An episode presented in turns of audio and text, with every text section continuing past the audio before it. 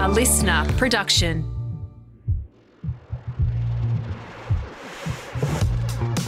Hi, and welcome back to Broadsheet Melbourne Around Town. I'm Katya Wachtel, Broadsheet's editorial director and the host of this 10 minute guide to Melbourne. Listening bars are having a moment in Melbourne, and today we're heading to Stella's, the newest addition to the list. But first, Broadsheet food and drink editor Audrey Payne is here to tell us about a new restaurant in Brunswick East. I loved her headline for the story on Broadsheet, which was Old School Hospitality meets Modern Mediterranean Cooking. That always sounds like something that you want to go to regularly, the kind of local that you wish was in your area. Audrey, welcome. Thanks, Katya. Tell us about Yakamoz.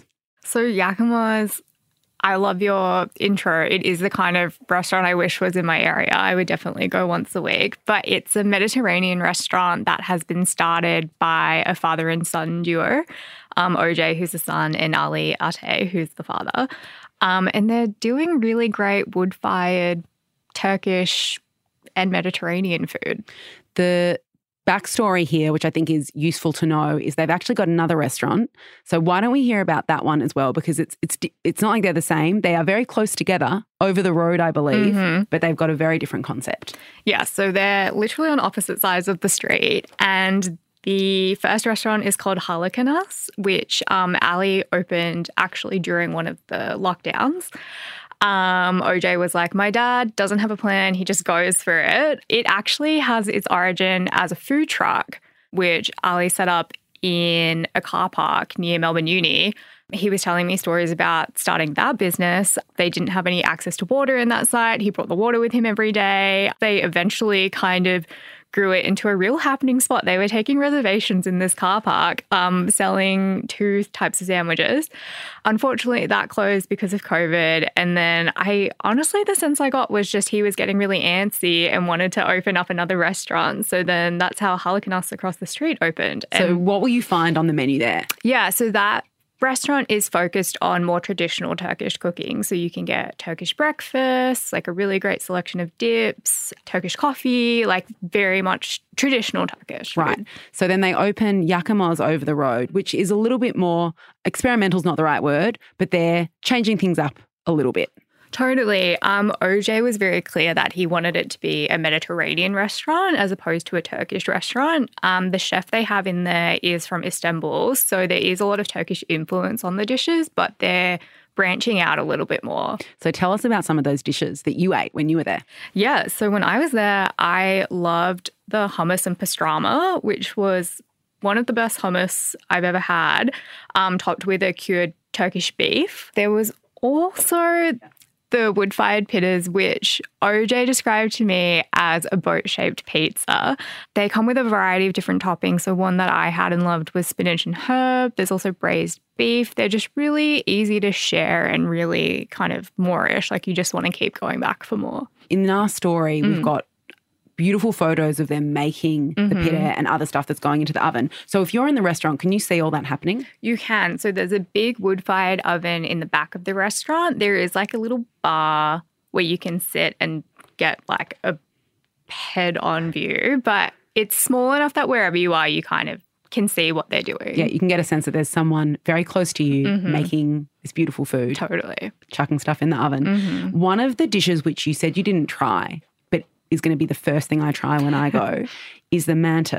Uh, now, the restaurant over the road, mm-hmm. so they're Turkish dumplings. Um, in your story, you said they're typically boiled, and you can find that version at the original restaurant. Mm-hmm. But Yakamoz take is slightly different. So they're handmade, they're mince filled, and they're fried. And they're served, this was the thing that got me. They're served with chili butter and labneh. Mm. So that's that'll be my yeah. first stop yeah. when I go. What are you drinking when you're there? They have yet to get their liquor license, but there are beers and wine coming soon. But OJ is super passionate about bringing in drinks from all over the Mediterranean. So they have um, a selection of gazoz, which is a Turkish soda essentially. And they also have Turkish coffee. They have a yogurt drink. They also have a fermented turnip juice. I didn't get to try that because I didn't realize that was on the menu when I was there. But that is the first thing I will order when I go back. When you go back. Yeah. There's also a kebab shop, mm-hmm. but you can't actually order from the kebab shop when you're there. So just describe this little kebab shop. It's part of the same building. They're using the same kitchen. They're not using the wood fired oven. And essentially, it was just a way for them to start getting revenue in before they had officially opened Yakamoz. And it was really popular. So they've kept it open, but it is delivery only. Right. So you can order it online. Okay. Now, the space seems like a really low key but warm space. Is that how you describe it for people? Yeah, for sure. It's I would say like the main reason you're going to go there is for the food and the hospitality. You're not going to go there for like a fancy lamp and all this, you know, bells and whistles. But um, OJ has a lot of plans to take over the the space. He used to be a drafts person and just loves restaurants. So really, I think has a vision for it. Um, but if you start talking to Ali about the decor, he might take you across the street, which is what he did with my friend and I. Halikarnas was closed the night we went. We went on a Monday night and we were just asking him about his other restaurant. He ran out back, grabbed the keys, walked us over, and talked us through all the memorabilia he has up there. So I'm sure if he has his way, there'll be some of that to come at Yakamoz. I know we're talking about Yakamoz, but I feel like after this conversation, people would be silly not to try both of these places. I know I will be. Yakamoz is at 74 Lygon Street in Brunswick East. It's open from Wednesday till Monday, 5:30 p.m. till 11:30 p.m. Thanks, Audrey. Thanks. Melbourne has seen a spate of listening bars open recently. And in fact, this is something we're seeing not just in Victoria, but around the country right now. The latest is Stella's. It's at the Saint Hotel in St Kilda. And Nick Connellan, our publications director, is here to tell us about it. Welcome, Nick. G'day. Before we talk specifically about Stella's, can you describe for listeners just what's been happening in listening bar territory in Melbourne over the past 12 months? Yeah, so the listening bar is kind of a concept that started in Tokyo and it's been in other cities around the world, in London and other big global cities. The idea being that you have a nightclub, you, you have a bar. Yes, these are places where you can dance or where you can listen to music, but a listening bar is like this really, it's for the real connoisseurs of music. And in Tokyo, it's a place where you'll go and you'll sit and you have a drink and people don't talk. You listen to the music and it's like you really appreciate it. It's kind of like the difference between going to a cinema and kind of watching a movie in silence or, you know, ha- having a movie on in the background of a bar. There's Right. a big difference there. You have a really beautiful high end sound system. The speakers and the sound are really the focus. And you have live DJs every night, which is not something you can always do in a bar because it's not always financially viable. But with a listening bar, it's kind of built into the experience and the cost. Is it fair to say that Wax Flower was the first kind of to open in Melbourne in recent times and what's kind of kicked off this spate of other listening bars? I mean, her her has Music Room, which came afterwards as well. Yeah, I think it's fair to call Waxflower the first. We we've had places with great sound systems before, but none that kind of so purposefully combined them in that way. Um, and yeah, really made it the focus. I think it's fair to call Waxflower. And then we've got her, which we mentioned, the music room there, which has another beautiful sound system um, and, and DJs, uh, you know, pretty much every night. And now we've got Stella's at the Saint. So let's hear about Stella's and their sound system. The general manager there, Mianal B. Carey, was a big fan of Waxflower. Um, he took some of the guys from the Saint and said, let's do the same thing. Let's take this concept, put our own spin on it, do it in St Kilda. And they went to Pitt and Giblin, which is the Hobart audio company that made the speakers for Waxflower, and said, "Oh, can we get those same speakers that Waxflower's got?" Um, which my understanding is they were custom built for Waxflower, and the company was like, "Yep, great, let's do it." And then, kind of halfway through the process, they came back and they said, "Hang on, considering your space and kind of what we're capable of, let's try something else." And what they came back with is these massive, three meter high freestanding speakers that they've called Tenet. And this is like the first pair that's ever been built in Australia, which is very different from Waxflower. Waxflower's speakers are kind of mounted up in the corner, whereas the ones you find at Stella's are more like you'd find at a, a club or a festival. Like they they sit on the floor. Each one's got two subwoofers in the bottom. They've got these beautiful bronze cones in them. They are works of art in themselves, the speakers. And who is going to be responsible for playing music through these speakers? It's open Friday and Saturday are the kind of initial opening hours, and they're going to have DJs rotating through, um, curated by What Artists, which is a really great, respectable DJ agency. Right. The space is quite minimalist. Just describe for listeners the kind of materiality that, that exists there. Yeah, so they've got these distressed brick walls and I guess the windows that look out onto Fitzroy Street, in Kilda, which is quite a bustling street. It's on the first floor upstairs. And then a green marble bar. And then, but the room is really dominated by those two massive speakers. And it's kind of like, if you're not directly facing them, you kind of still, I guess, paying attention to them. Yeah. And the DJ booth was also designed by Pitt and Giblin and has this beautiful Swiss made high end mixer in it that looks like something out of a World War II aircraft. It's got kind of all these needles and dials and things. It doesn't look like a modern bit of kit. So, yeah, it's a really cool looking space. It's quite nice, I guess. You can focus on the speakers and the DJ booth because there's not much else to kind of focus on. So you are looking at the things that are the reason for being there in the first place.